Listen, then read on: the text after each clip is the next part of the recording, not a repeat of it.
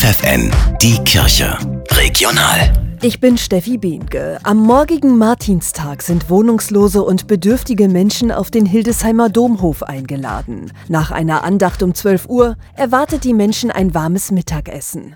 Bischof Heiner Wilmer hat die diesjährige bundesweite Diaspora-Aktion des Bonifatiuswerks in Hildesheim eröffnet. Unter dem Motto Werde Liebesbote macht die Hilfsorganisation auf die Situation von katholischen Christen aufmerksam, die als Minderheit ihren Glauben leben. Zum Beispiel in Nordeuropa, im Baltikum, aber auch in Niedersachsen. Auch wir kennen die Situation, in einer religiösen Minderheit zu leben. Nur knapp über 10 Prozent der Bevölkerung zwischen der Nordseeküste Nordküste, Bremen und im Harz sind katholisch. Am 21. November bittet das Bonifatiuswerk um Spenden, die gezielt Projekten in diesen Diaspora-Gebieten zugutekommen, sagt der Generalsekretär des Bonifatiuswerks, Georg Austen. Das eine sind natürlich die Bauhilfen von Klöstern, Kirchen, Kindergärten, Schulen. Dann ist natürlich unser größter Bereich der Einsatz in der Kinder- und Jugendhilfe. Viele Projekte in der Glaubensbildung, aber auch in der Gemeinschaftserfahrung.